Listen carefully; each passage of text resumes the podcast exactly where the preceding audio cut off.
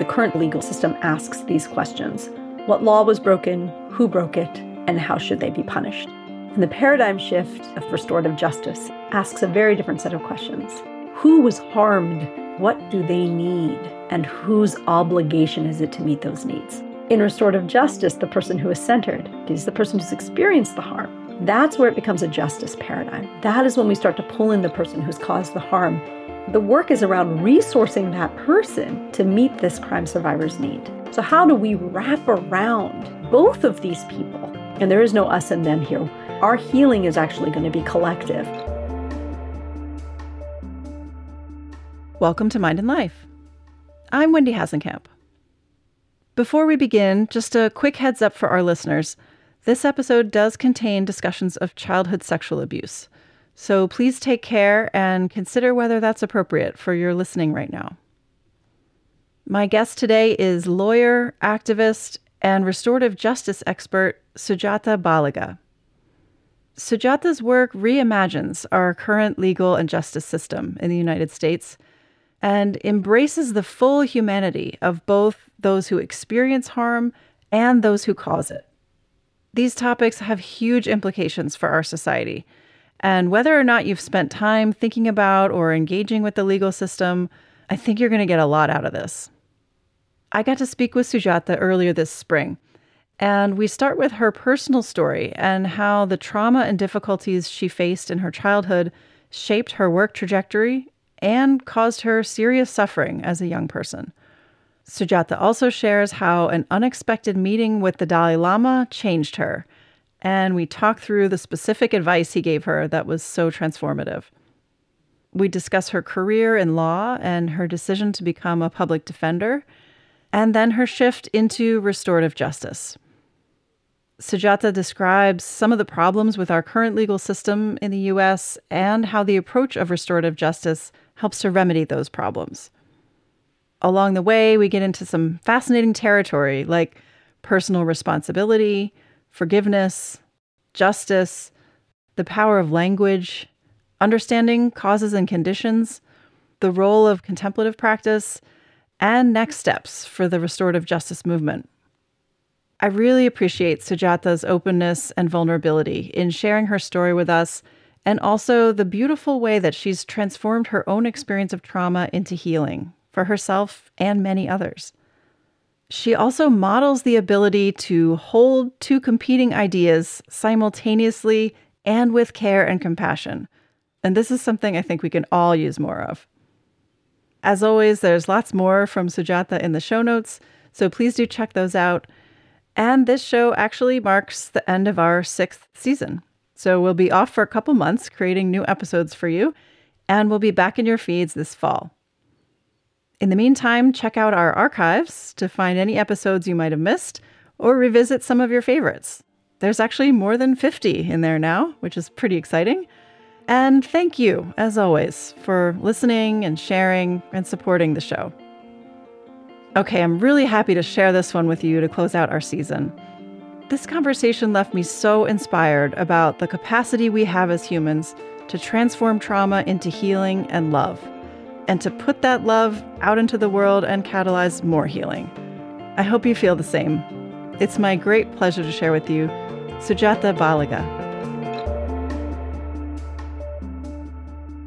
Well, I'm so happy to be joined today by Sujatha Baliga. Sujatha, thank you so much for being here. Welcome.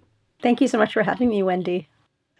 I often like to begin hearing a little bit of the background from the guests and how they ended up doing the work that they're doing. So uh, I know you've been quite open about your experiences as a child and the harms that you experienced. Um, so, however, you want to take that path, we would just love to hear some background. Thank you so much. Yeah. So, I am open about the troubles and traumas that I experienced in my childhood. And just as a starter, as we're engaging in this, um, listening to this particular uh, story, and trajectory, uh, which leads to a really good place, um, is uh, just a reminder to people who are listening and to take good care of themselves because um, there's some heavy topics in here. Um, I don't like trigger warning so much because everyone isn't necessarily triggered, or maybe trigger isn't always the exact experience, but just uh, to hold the story with compassion towards yourself uh, is just maybe a starting place. And so the starting place for me starts eh, primarily in rural Pennsylvania.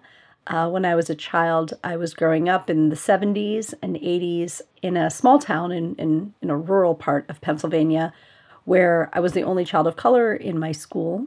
And um, at home, I was uh, being sexually abused by my father. And so I was sort of experiencing a lot of challenges, both outside and challenges is sort of a, a, not the best way to say it, I guess, uh, real uh, difficulties, real, real struggles, um, both outside my home and inside my home. And over the course of you know my childhood, I was just basically trying to survive. I always looked to spiritual things for answers, um, but they weren't always forthcoming. And um, but then, sort of in my later teens, my father, who was sexually abusing me, passed away. And I really dove headlong into trying to make sure that this never happens to anyone else. And so that was a lot to bite off as a teenager um, and a young adult. I spent all of my time sort of volunteering with or working with rape crisis hotlines, uh, domestic violence shelters, things of that nature. And I thought that I could heal myself by turning my attention sort of outward. And it was a good, you know, idea outward towards other people's suffering, right? You think about what His Holiness says if you um, really want to be happy, right? There's this wise selfishness of attending to the well being of others. Mm-hmm. And so I think there was some wisdom there even in my youth, right? And I think also was really looking for validation for my own experiences, like looking outward to see, oh, hey, this is happening uh, with lots of people. And so that was. It was beneficial to some degree, but uh, my workaholism or the desperation I felt for no one to live through what I lived through meant that there was like zero attending to my own healing. Uh, so the balance wasn't there, right? And so I, you know, eventually my, my early 20s was really a, uh, in a very, very bad place. Um, I was applying to law schools thinking that I would go be a prosecutor who would specialize on working well with survivors around uh, intimate partner and sexual violence.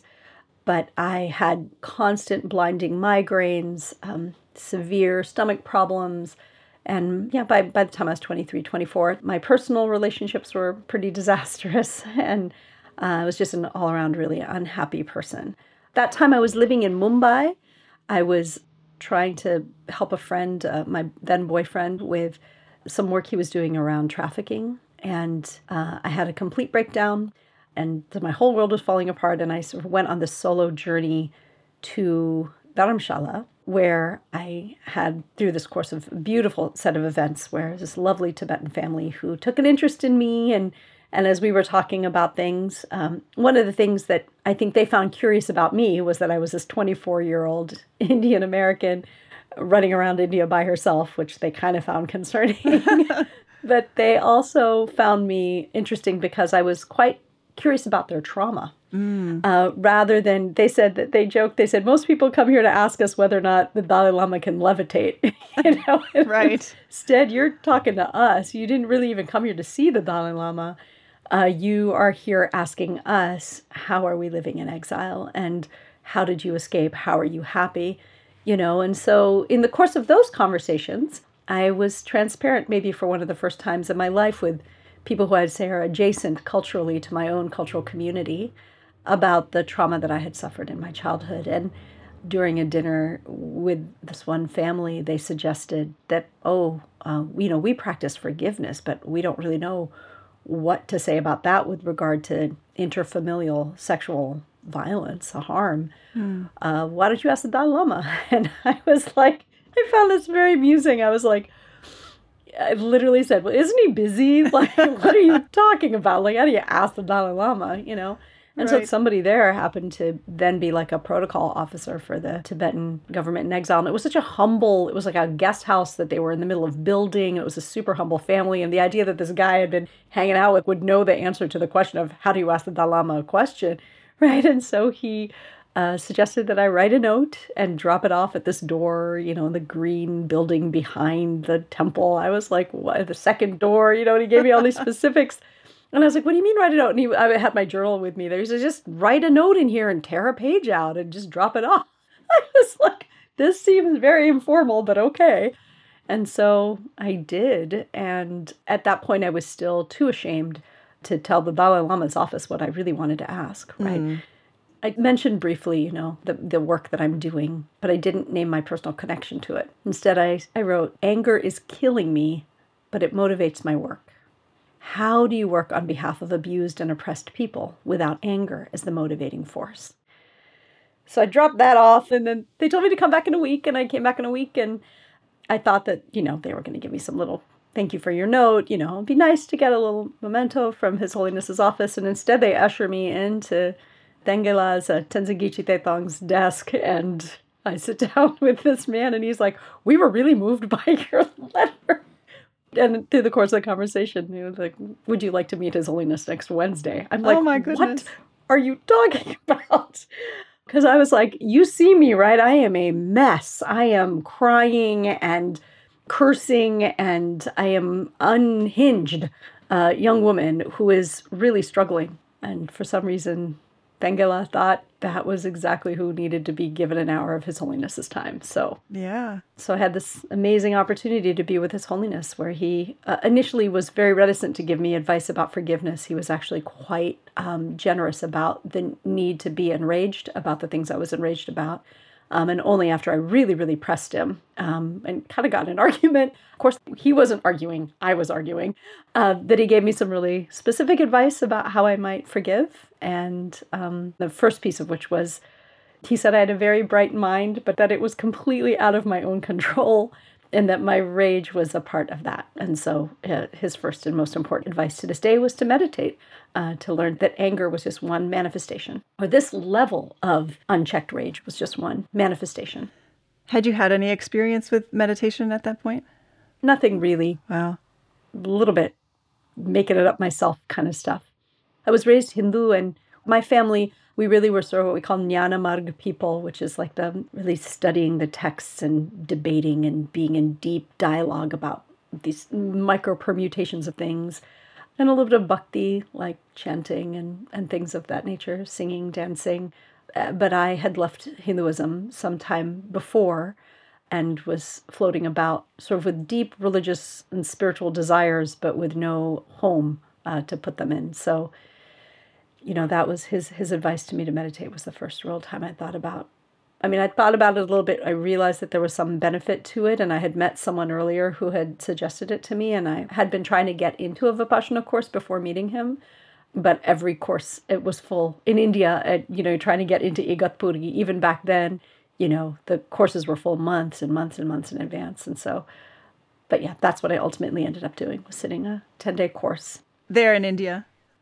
No, actually I came home um, because I was about to start law school, and so I had gotten into law school. I was terrified about my ability to actually do it. I was so unwell and unhappy, so I came home and I had a little bit of gap, a little time, and I was trying to decide whether or not to try to make some more money before starting law school and get a job, or that there was this opportunity arose. I got off a wait list for the Shelburne Falls Vipassana, so that is where I went and sat a 10 day course. And so I had a, a really amazing experience. It was terrible in the beginning. I wanted to leave on the first day and the third day and the fifth day. I, I actually kept meeting with the assistant teachers and be like, you need to let me leave. And they were like, you've always been free to leave, but you know, that the problems you're describing are a part of the journey. And we think that if you stay, you will find your way through. And so there was a line in a book that I held very close to me for, you know, many, many years called The Courage to Heal. It is a book for uh, women survivors of child sexual abuse. And there's a line in there that says, The only way out is through.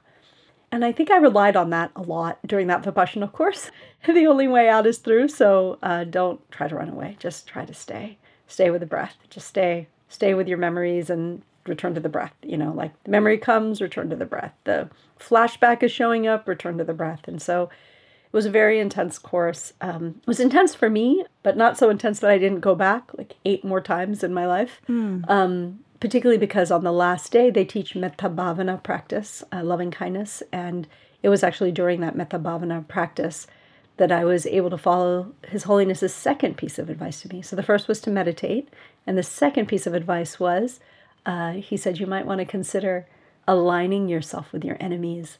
He said, don't excuse their behavior, but open your heart to their humanity. Uh, consider their position and their needs.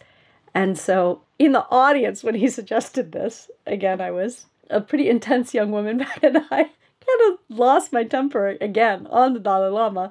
And I was like, I'm not aligning myself with anybody. I don't know what you're talking about. Like, I'm going to law school to lock those people up. His Holiness got such a kick out of me. He like leaned over and he's like, okay, okay, then you just meditate.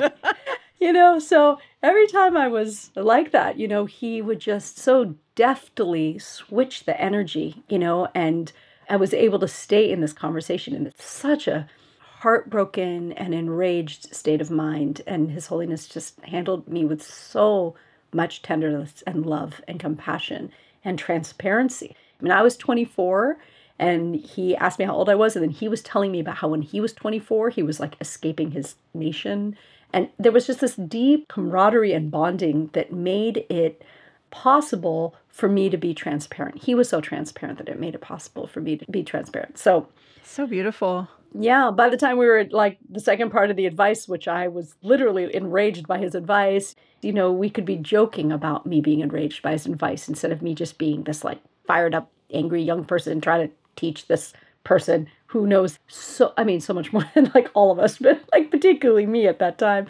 He was just bemused by me without being insulting. Like he was bemused and I never felt offended, and I was so easily offended. So uh, it was a very, it was a very precious. I mean, beyond precious, most precious encounter of my entire life. So, yeah. So that second piece of advice: align yourself with your enemy. Consider their humanity, their position, and their needs. Um, it, it sort of started there with that metta bhavana practice, where in the experience of sending loving kindness out to others, I had an experience of my father, a, a, visual actually, of a flashback of him abusing me, and I didn't exclude him from my loving kindness. And in that moment, you know, this uh, feeling, this incredible feeling of peace, of loving kindness, I was able to extend to him. And in that moment, he sort of dissolved into light. And when I think about him to this day, I have nothing but fondness now. I have concern. I have questions about what might have happened to him that he did that to me. I want to know about the young him, information that's lost now because that generation is primarily lost. Um, but I don't carry any more anger towards him. And what's interesting is that after that experience, my migraines went away, my stomach problems went away, my relationship problems went away. Mm. Like it was, it was a big turning point in my life. So and then you know in, in getting to the work that i do today what was interesting was is that when i started law school i you know, all of my motivation for being a prosecutor was gone. I realized that I was really operating out of a place of my own anger, um, and and that I didn't really believe that the criminal legal system, as it operates in the United States and most places in the world, if if not everywhere, um, that a punitive model of justice is not going to actually get us uh, to healing and into safety uh, and meaningful accountability. And so uh, I ended up actually becoming a criminal defense lawyer uh, instead, uh, literally on the other side, which then I really got to double down on His Holiness's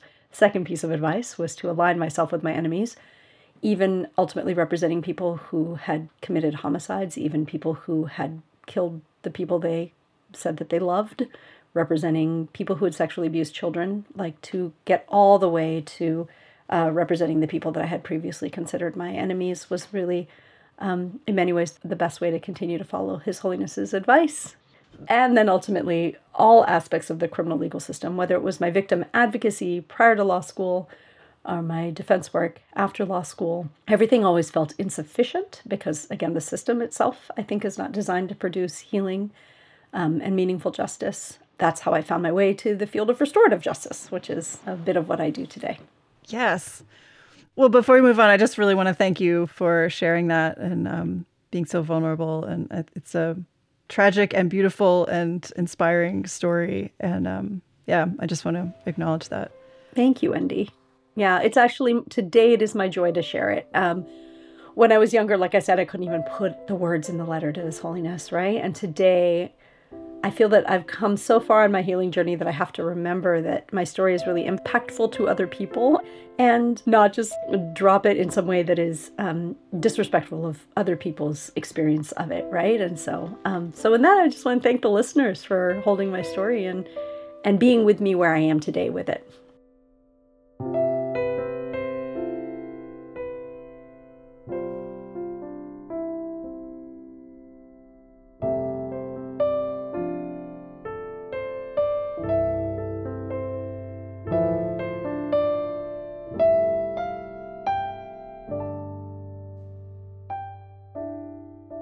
I appreciate that you drew that link with your decision to then become a public defender and how that really weaves into, you know, His Holiness's suggestion to align with your enemies and the work that you had done already. I wanted to pick your brain about that experience of being a public defender and representing these folks who have caused harm in many cases. And also with the Buddhist lens of causes and conditions, right? And I'm sure you must have heard a lot of stories from them, you know, that other people in the in the legal system wouldn't be aware of. And so I'm just wondering if you could reflect on that and, you know, the whole issue of responsibility versus all the causes and conditions that lead people to act in harmful ways. And it seems like you know it becomes a very muddy area but really important to to look at. Oh Wendy, what a beautiful question. Thank you so much. Um, so i love this thing called vent diagrams v-e-n-t diagrams and i would suggest people follow them on instagram so what they are is they are venn diagrams and the things in the two circles that have that overlapping space in the middle you put things in those two circles that are both true and seemingly completely contradictory. Mm, love it. Yeah, right? So you can think of them, I think of them with regard to my father, for example. My father was deeply invested in my well being and my happiness. That is a part of how I experienced him. And the other circle, right, is that my father sexually abused me. And the truth of my relationship sits in the middle of that, the truth of my relationship with my father. So sometimes when I do a, uh, like I literally do a visualization when I meditate of those kinds of Venn diagrams. That Anu, my father, as I call him Anu, Anu and I are sitting in that space in the middle mm-hmm. of that Venn diagram, Vent diagram. And so I think about the two questions that you asked, like about causes and conditions and about individual responsibility, also being a Venn diagram. I also think about this in terms of like, okay, try not to go too far down a Buddhist rabbit hole, but when I think about we say form is emptiness and emptiness is form and things of that nature, right? Um, like form and emptiness being on the two sides of that diagram. And as we learn more and more, we start to like sort of bring the two sides of the diagram together so that they're literally just two circles that are totally on top of each other. So, how do we hold two 100% true things that are opposite of each other simultaneously true, right? So, like, we're actually like making the overlapping space bigger, bigger, bigger, bigger, bigger until it's totally overlapping. And that is what I think about individual accountability and causes and conditions. So, first time I represented anyone, you know, I'm doing their social history and I'm finding out that their childhood makes mine look like a cakewalk, right? And I don't I don't say those words to in any way diminish what it is that I have lived through, but I also did not live with the layers and layers and layers of structural oppression and nonstop terror for my like survival and you know gunshots and hunger and I mean it's just the kinds of things that my clients have told me. I know that they are true but there's a piece of you that wants to believe that the world cannot be this terrible. And there are places in the world that are this terrible uh, in the US and and everywhere. And so when I think about those causes and conditions, I literally can't imagine how you wouldn't end up killing somebody if you were growing up there.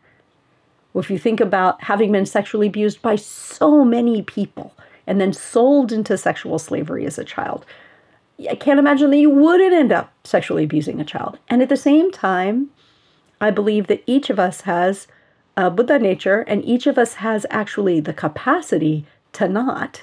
And to take that away from people is actually really dehumanizing. In the beginning of my career, when I would talk to people who had caused harm, severe harm, taking lives, causing sexual violence, etc., and I would I would almost like let them off the hook, you know, and be like, "Well, there was no way that you weren't going to do that." And I would have my own clients push back and be like, "Don't make me a monster like that, and don't make me a product entirely of my condition. Like I'm a I'm a person with autonomy." And so they they taught me to give them uh, their full humanity and their autonomy. And so it's not that it was going to be easy or even possible at a certain moment under certain circumstances, but the capacity to transform is there. And the changing of the causes and conditions can unearth the beautiful human that was always there. And so many people I know who have taken someone's life, so many people I know who are friends of mine who have caused sexual harm and, and used sexual violence. I 100,000% trust that they would not do that today, right? Because they've both done their internal work and their external circumstances have sufficiently changed such that I have no concerns that these problems would re arise.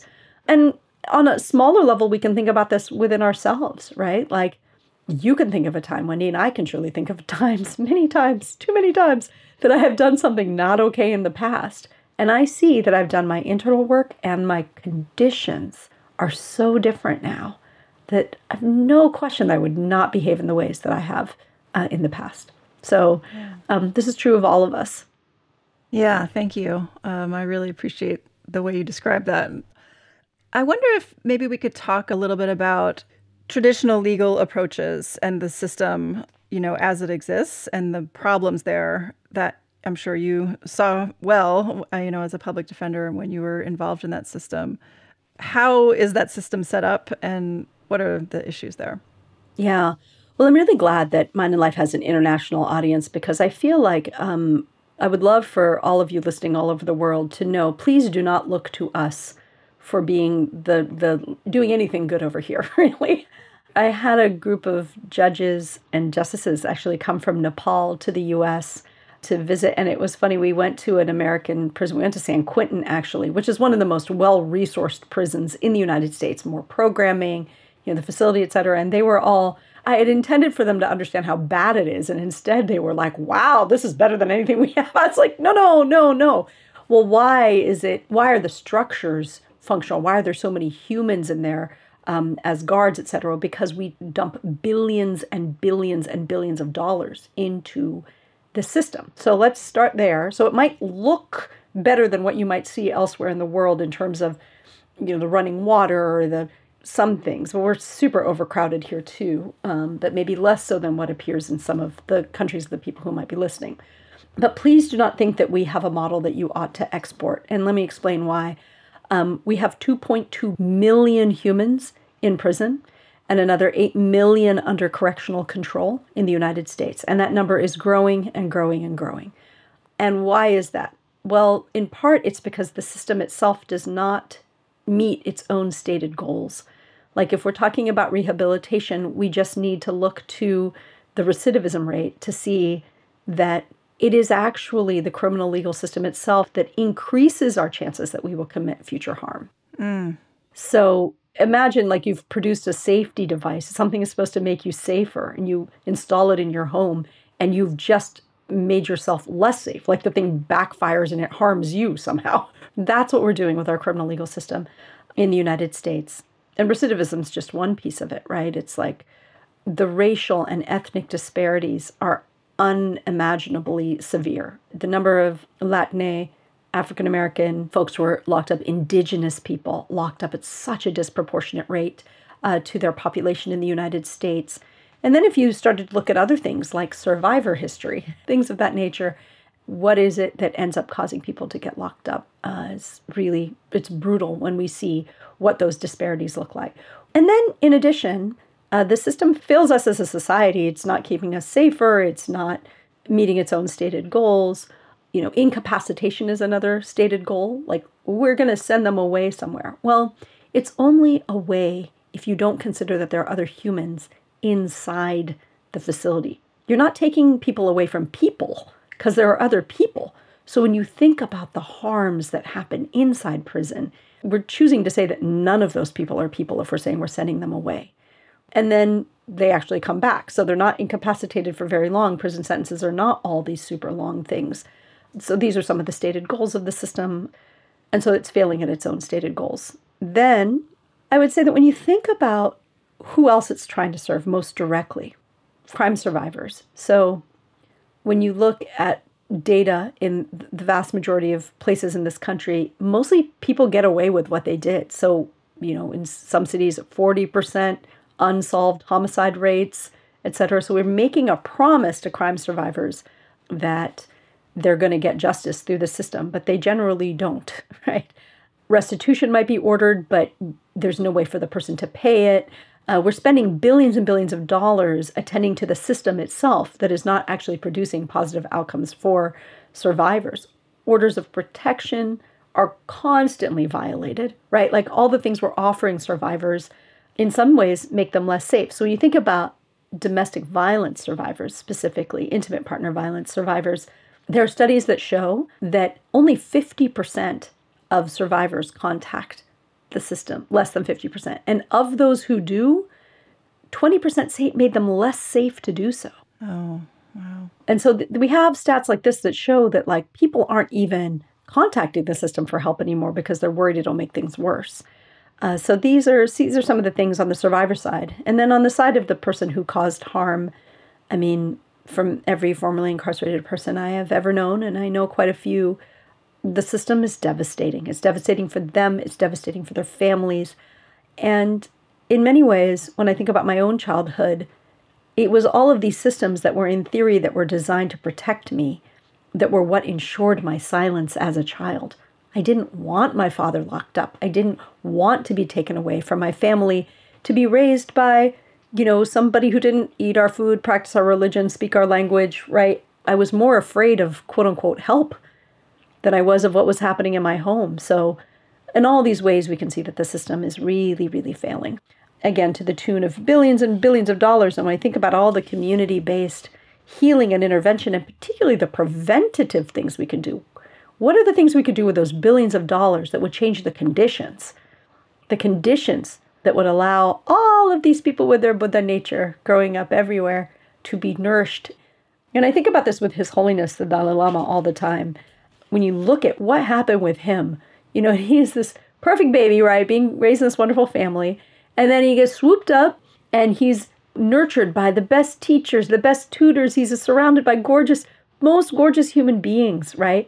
what if we started to treat every child like His Holiness? Mm. I don't think we'd have a murder rate at all. So, yeah.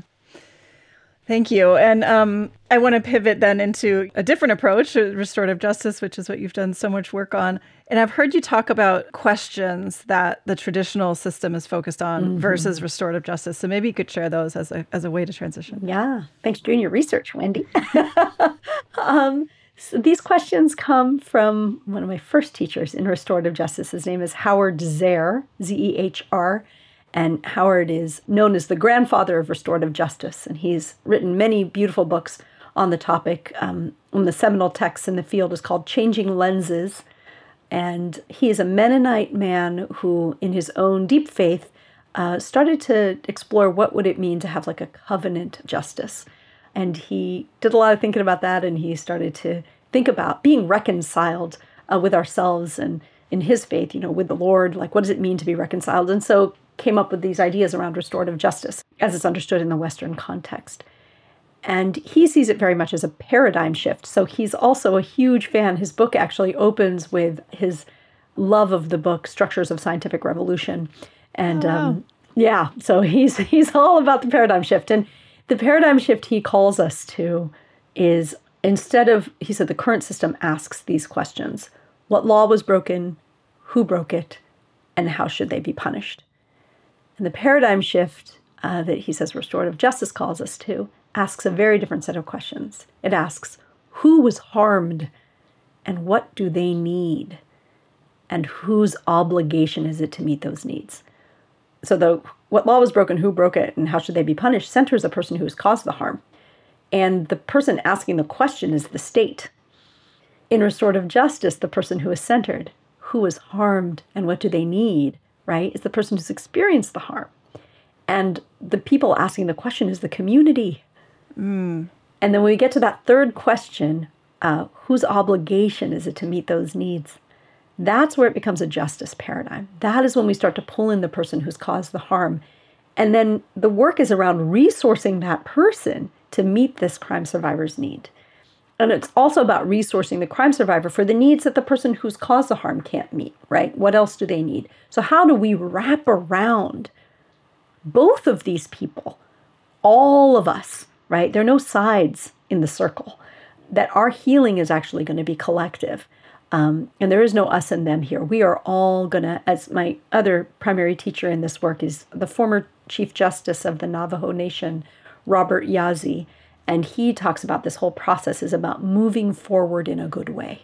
Like we are all moving forward in a good way together. And it really is based on these principal notions of bringing us back into harmony.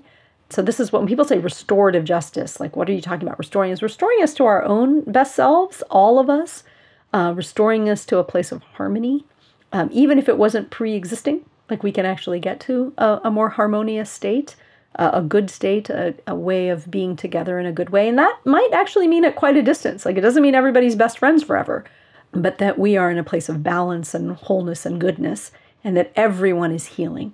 Uh, the person who caused harm, the person who experienced the harm, all of us. Beautiful. That feels in the body like such a healthier way to approach when harm is, is done. Oh, it's interesting you say that, but really quick, I have to interject on that is that as you said it, I was literally feeling my body in the circle, even when I'm holding space for people to talk to the person who murdered their child.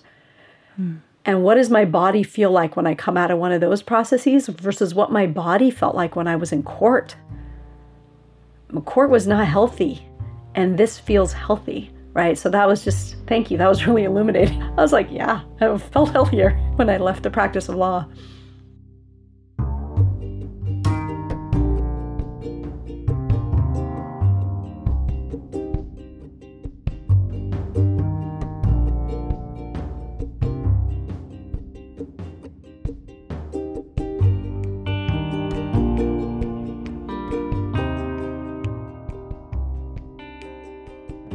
Maybe you could talk a little bit about um, the process itself and the circle and you know the preparation that goes into it and how it unfolds.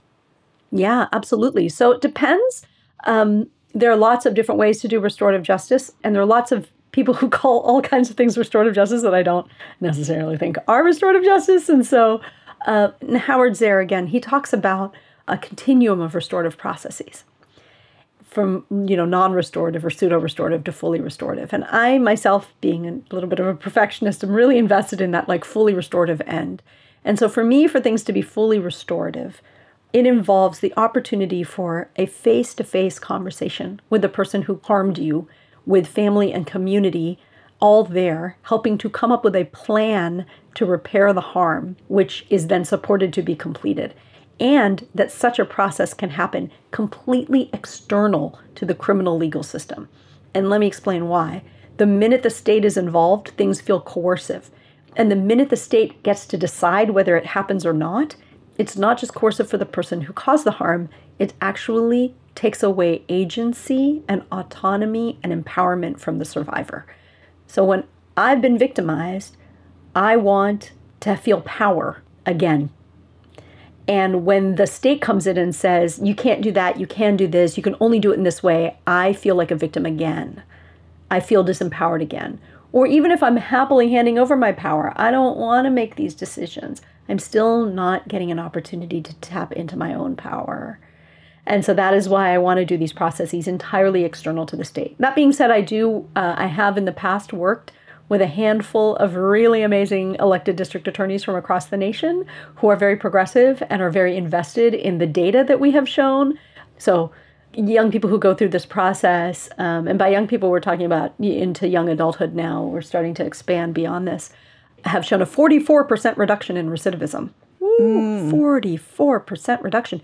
And crime survivors show a 91% satisfaction rate. And so these are both comparative match samples and randomized control trials now have shown this kind of um, outcome. So there are some really amazing DAs who are interested. And so what we get them to do is divert the cases before they even charge the child.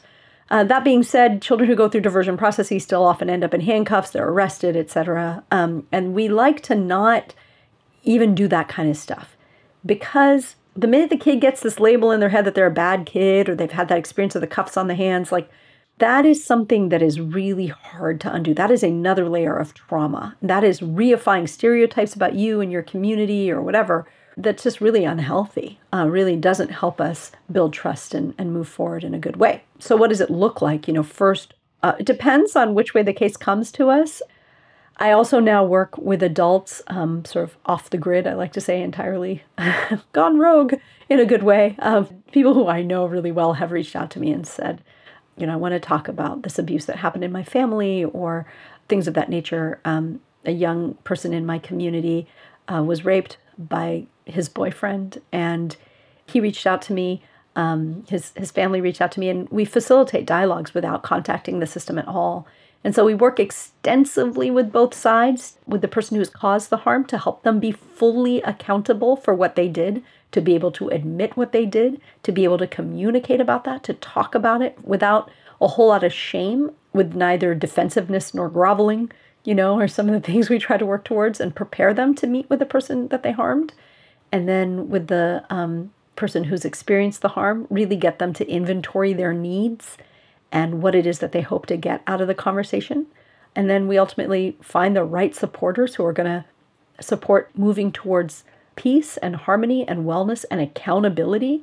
Sometimes there's a little tough love in there, and saying who's going to support the plan to to repair the harm. And so this is what happens. And then we work after we, we have maybe one, maybe sometimes two circles or uh, conferences where we all share what's happened. People talk about the harm, people talk about the impact of the harm, people talk about what's needed moving forward. Uh, somebody scribbling it all down and coming up with a plan. And then the plan is created by consensus of everyone there. And then we check in with the person who's caused the harm. Is this plan a setup for failure? Can you really do this? What needs do you have in terms of completing this plan? Let's get you resourced for that. And then when that plan is completed, um, if it's a diversion program, no charges are ever filed. We have circumvented the system entirely. And, uh, you know, and if it's happening in the community, hopefully peaceableness continues. And I have seen that in a handful of the cases that I've worked in at the community level as well. Yeah. This is amazing. I'm assuming that then the person who caused harm also has to agree to this solution and this plan. Yeah. Yeah. Absolutely. Consensus. Right it was interesting is especially with young folks but sometimes with everybody one of the things that the plan is about is what do you need in order to never do this again what are some resources that you need right and so you really need the young person weighing in i need this i need that i need to get picked up after school so i don't get in trouble with that thing again i need new friends i need like a grown up to listen to me you know i need a tutor i need whatever they talk about what they need and you know it's really hard in the beginning because often people are really defended because they've asked for what they needed a lot and no one has ever listened or been able to offer it. But you find this is not about a heavy handed, you know, professional services model. This is like you actually had that cousin or that uncle or that somebody who has an auto body shop where you, oh, are you stealing and stripping cars and you actually really love cars? Well, why don't you go work at the auto body shop and hey, let's bring your uncle into the circle and see if he'll hire you, you know? And the uncle can be like, no, there's this whole other beef going on in the family, and maybe we need to heal that. And then it gets even better, right? And now, you know, the kids working at the auto body shop and the and the underlying beef on that side has been healed. And sometimes circles lead to other circles and other circles, but it's really good. I'm in a circle right now where two other circles have erupted out of that circle where they're just the it's like this ripple effect of the healing. Mm-hmm. Um, it's really great. It's really wonderful. Wow, I love the way that this process. Um, as you say, it centers the person who experienced harm, right? And actually what they need for repair, but also completely values the person who caused the harm and acknowledges the suffering that led to that harm, you know, or led to that act, which I feel is so missing in our society.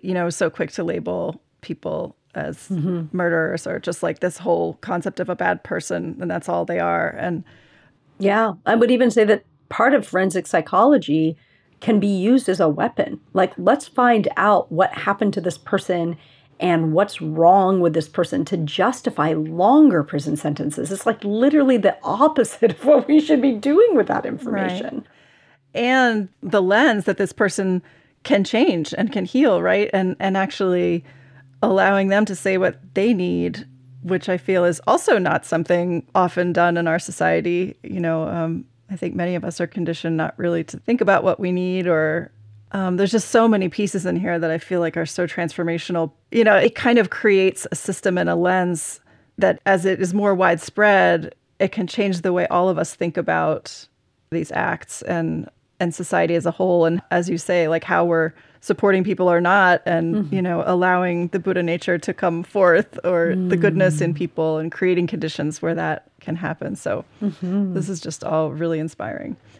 i wanted to ask you know with your experience of meditation and buddhism informing your view on this do you bring meditation or contemplative work at all into the practice that you do in the circle yeah, absolutely. Well, as a practitioner and um, a facilitator, I personally could not do any of the work that I do without my Buddhist practice, right? And so that involves making sure that I have done a very long sit and all my prayers and practices before I would, you know, even think about holding space for others.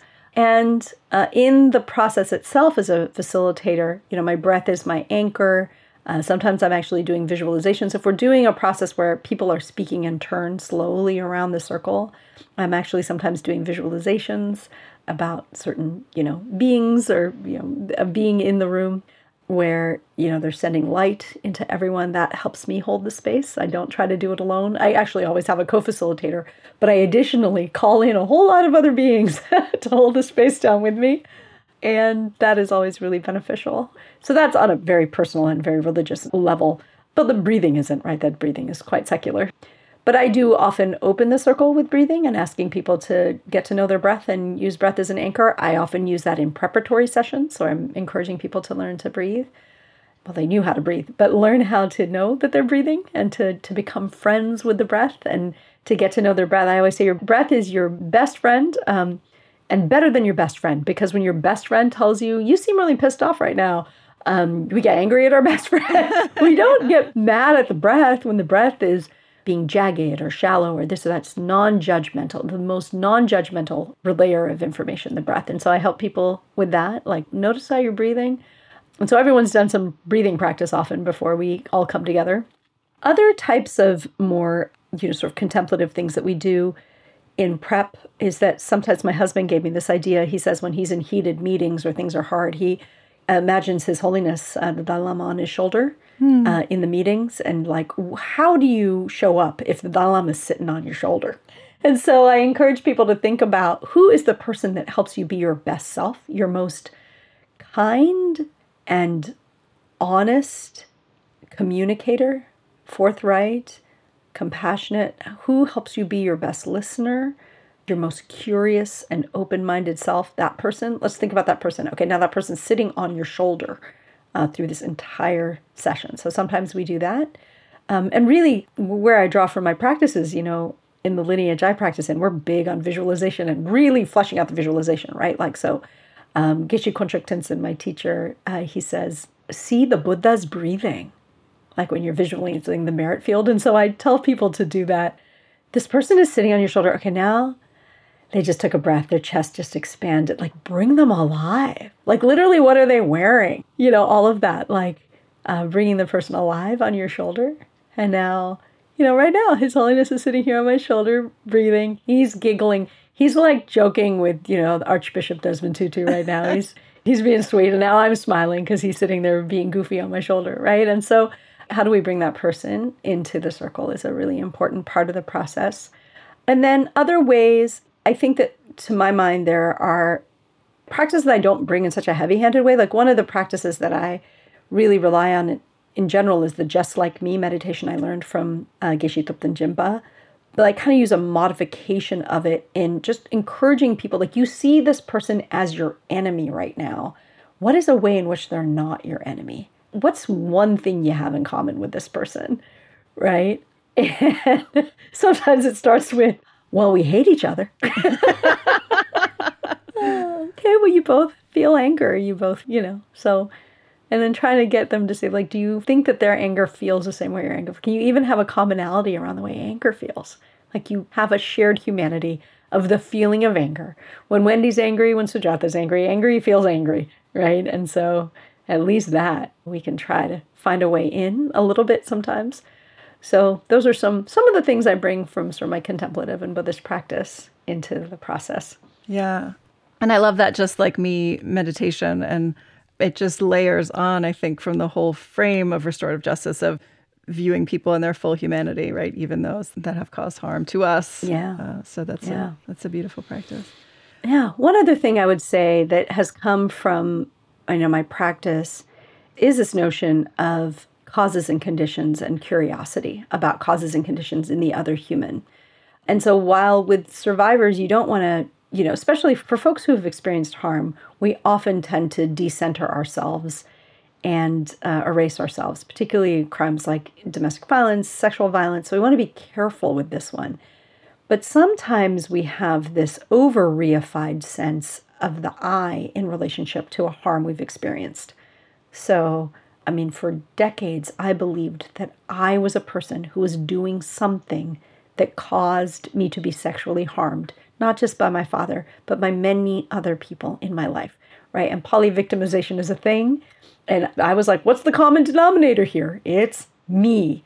And that really causes this intense reification of the sense of I. And so for me, understanding the causes and conditions that gave rise to another person causing harm really makes it not about us. Like, even when we were burglarized two years ago, my immediate thought is, what did I do wrong? Should I have, you know, I don't believe in the surveillance state, but should I have had cameras? Or, you know, we painted our house purple. Oh, did we draw attention to ourselves? It's like, did my house wear a skirt that was too short? Basically but that's what we do. You know, we immediately go, why did this happened to me? And really, why this happened is because what was going on with that person. Right. Always. And it's so amazing, particularly in the burglaries, robberies, uh, you know, muggings, like that kind of stuff. The person always thinks it's about them. But when you finally get in the dialogue with the person and they always want to ask, why'd you pick me? And the person was like, because you were there. Right. Yeah. And so for me, there's a way in which we can prime people gently for that deep learning that this is not, you know, that we have over reified the I and there's nothing like being victimized to like cause us to double down on that over reified I and to see that the causes and conditions actually existed outside of you for this one. Yeah, so that is really interesting. Yeah.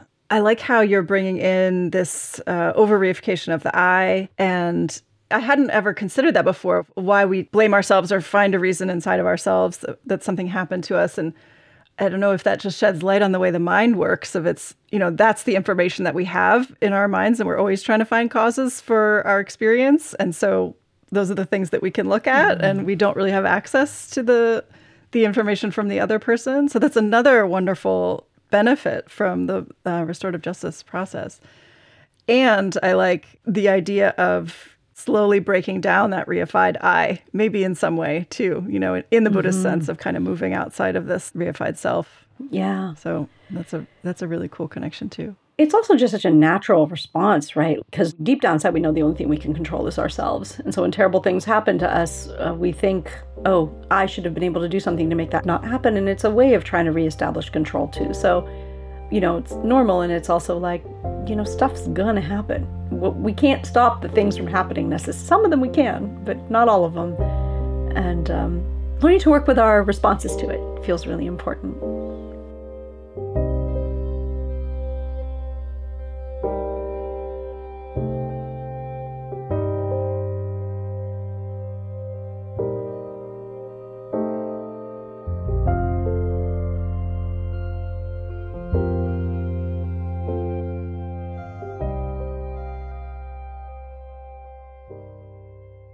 Along the lines of reification, you've a couple times made the point, which I so appreciate, about the need to shift our language around how we label the people involved in these encounters. So, could you share a little bit about that? Your thoughts on that? Yeah, it's one of my favorite things to talk about, And because it really is just like when I first started learning about this, like every part of my Buddhist sensibilities were like, yes. So, a lot of the people I learned from are indigenous in this broader world of peacemaking and conflict transformation. Uh, there's so, so, so much to learn from Indigenous people, many, many different places in the world. There are ways of arriving at a thing that feels like justice and accountability that does not involve all of this punitiveness um, and all of these uh, unnecessary resources. And so, what's interesting about a lot of these languages is that verbs are the way uh, that almost everything is described. So, nouns are just like boxes that things have to live in forever. But verbs are in motion, right? And are in flux and in flow. And this is something actually that Bohm talks about I think that I saw in the movie about his work uh, that he was trying to come up with a language called the rheomode, and that he was talking with Blackfoot Indians who use a verb based language. But uh, so here's an example in Navajo, Dine, the, the Navajo language, there's no word offender.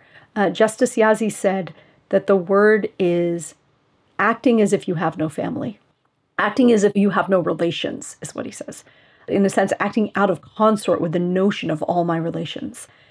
And Robin Wall Kimmerer, who wrote the book Braiding Sweetgrass, um, she said that in her language, there's no word for a bay, like the, the body of water, that the word is wiikwegamaa, which means to be a bay. And, and there's an understanding in, in speaking entirely in verbs that that bay will be other forms of water. It will be a stream and it'll be a river and it'll be mist and it'll be rain. Uh, and so that sense of flux and flow is really important. And if we were to think of ourselves that way, you know, Eduardo Duran is a, another indigenous man who talks about this. Uh, he wrote a book called Buddha in Red Face. And um, he talks about there's no word woman. Instead of saying woman, you would say womaning is happening over there. You wouldn't say there's a woman. You say womaning is happening over there. And so, what does that mean? It means that, you know, all of this uptightness we have about the people are saying they're transgender now. Well, you know, in other languages, that might be a little easier to, to get it, you know. So, that sort of thing feels really powerful to me. It really meets my sensibilities that I am not a victim and my father is not a perpetrator. I hate those words. I just, you know, I use the word victim sparingly, and when people identify that way themselves, I want to honor that they are claiming that something not okay happened to them. But in general, I try to say things like the person who experienced the harm, and I never use words like perpetrator, offender. They feel like, even as I'm saying them in my mouth, and they feel like the same poison that like racial epithets have. Mm. And because there is a racialized nature to mass criminalization in the United States, those words are not in my mouth. They are disrespectful of the humans that they are put on and they don't leave open the possibility of change, which is ever present. Uh, and so I, I try to avoid those words. Mm. Yeah. Yeah, such important reminders. And now that we're speaking of words, I'm thinking of two other words that I would like to get your perspective on. One is forgiveness and the role of forgiveness in this process.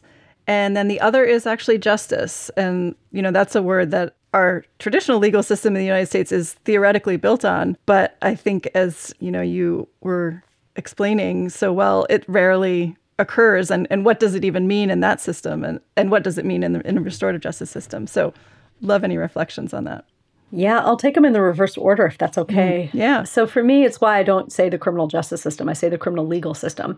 And we don't call it the civil justice system. You know, we call it civil law. Well, so I think that it presupposes an outcome uh, if we call it the justice system. It's like announcing itself correct all the time that they've already won, you know. And so I don't I don't believe that. And also, if we want to be more accurate, it's a criminal punishment system. And so is punishment justice? Well, we have been told that it is.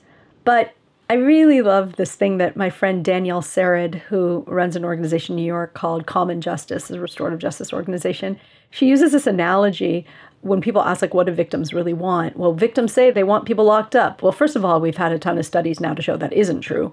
Um, and it depends on who you're asking like which victims. And and so there's something really important there to be said. But even if people are saying well yeah this person hurt me of course they should get locked up have we ever offered them anything else so what we are giving people now we're calling it justice spending billions of dollars to lock up a human and nothing happens for me, very little happens for me, if anything, is is what we're calling justice. So, and again, it feels very tautological. It's like you name the thing, the thing, and then you're going to say you did it because you did it. Yeah. You know, so for me, justice is accountability. And so, again, that word has gotten really messed up in English. We're going to hold the offenders to account. And we see justice will be served. What we mean is punishment. But what does it mean to be accountable? So if you hurt me, you should be accountable to me. There's a really brilliant article written in the 1970s by a man named Nils Christie. And uh, it was a real seminal work in that that influenced a lot of people, including Howard Zehr, which basically makes the argument that the state stole our harms. So there was never, in, in talking about European sense, there was never a division between civil and criminal law. There was always the harm was against the individual who held the harm. That's why we still have wrongful death in civil cases and we have, you know, murder in criminal cases. But the things you got the most money and return on were the worst things that happened, right? So if you murdered somebody in my family, I would get a lot of money. Well, right around then it was when the king was like, wait, you're all my subjects. So when somebody gets murdered, I should get the money, not the family. Mm, interesting. And so conflicts as property. That's the name of the article. Our conflicts became the property of the state. So, what happens to me as a survivor? The state is a stand in for me. And so, whenever there is somebody clamoring, clamoring, and there are countless people like this, to not have the person who killed their loved one get executed, particularly Catholics, will be like, not in my name. And does the state listen? No. If the state has decided that they're going to execute someone, they're going to. It's rare, if ever. I can't really think of a circumstance under which the repeated pleas leading up to the execution date of the family of the, the person whose life was lost uh, gets to stop the state from taking the life of the person who killed their loved one. So, whose harm is it? You know, uh, and that to me is something that is tied very deeply to the notion of accountability. So, justice, to my mind, looks like healing, you know, and accountability is a part of the healing journey. And so, wellness and uh, societal wellness and individual wellness, a promise that this will never happen again. These are the kinds of things that relate to the notion of justice. And I think about justice, I think about the word law. And so we have these legal rules that the state enforces. But I like to think about the word law from a Buddhist perspective. Like dharma is also understood as law. And what does that mean? That means to hold right? And so, what does it mean to be held to our best selves or holding society to what we ought to be? That this is what we mean by ethics. This is what we mean by the rules of engagement as a society. And that justice means that when you have gone astray of those rules, you make things right. You put things right. You make it as it ought to be. And that is your obligation. So, Howard Zehr says, uh, that crime is a violation of people and interpersonal relationships. Those violations create obligations, and the central obligation is to do right by the folks you've harmed. So, when we've done that, we've done justice. That is what I think of as justice. Hmm. And with forgiveness, forgiveness is a big word. When I met His Holiness, when I was begging him for advice about how to forgive my father at a certain point in the audience, he saw my mental state. He saw my raging and crying. At one point, I was like, just give me the formula. Like, stop telling me like the stuff. It felt at that point this incredible wisdom that was coming out of his mouth about consider the downsides of anger and this I was not in a mental place to be able to absorb these more nuanced things. I needed like I wanted a formula. So I think I interrupted him and I was like, that's this isn't like I need to know like how how did you do it? Like show me how to do it. And instead of giving me an answer, he just sort of assessed me. And it was just, there was this look of kindness and just total presence. And he said, Do you feel you've been angry long enough? Mm. And I think that that was the most generous question anyone has ever asked me because I knew from his face that there, there was no right or wrong answer to that question. That I was completely welcome to say, like, actually, no. But then I was able to do what he was asking, which was the cost benefit analysis you know, what's the upside of anger, what's the downside of anger. And so for me, forgiveness simply means when you are truly done with the anger, having been angry long enough. Mm. Okay, so when you think about this in relationship to the restorative justice process, on the road to having been angry long enough, one of the things that can really help you move there is somebody being accountable you know, one of the most powerful parts is just hearing, particularly the sexual violence cases, but in all of them, is somebody taking responsibility for what they did, is somebody saying what happened was my fault, not yours. And to have that heard in the presence of other people in your families, in your community, it softens things. It releases, you just feel knots coming untied at that moment. Is so powerful. And so some of the causes and conditions for being done with your anger arise often in a restorative justice process. That being said, forgiveness is not a prerequisite for participation nor an expected outcome of a restorative process. Forgiveness is an individual thing that will happen on its own time. But I can't imagine a better cauldron for cooking up some forgiveness yes. than a restorative justice dialogue, right? And it's not required. My father had passed away six, eight years before I was able to forgive my father. You know, he he was gone. He was never going to give me what I needed. Never. You know, he was gone. So so yeah, from that side, I would say that we have to be really careful to not pressure folks uh, into forgiveness. And I work really closely with the person who caused the harm to have them not have unreasonable expectations that they'll be forgiven that that's you know the person that they need to work on forgiving is themselves and that that is also a third rail independent track of this entire process so, in some ways, the restorative justice process is running along the middle, and people's forgiveness journeys of themselves and others run alongside it. Uh, but they might be getting fed by the thing happening in the middle. Yeah. Well, I'd love to hear any closing thoughts or take homes from your work that you want to share with the audience, or maybe next steps for the movement, where restorative justice is right now in the US. And mm. yeah, I mean, I think that one of the things that's most challenging with the with the criminal legal system as it currently operates is that it is a machine and it is cranking along doing what it does and people are really wedded to it. And so I think a great danger exists, a great danger when we come up with a solution and we came up with it, it predated, it was always there.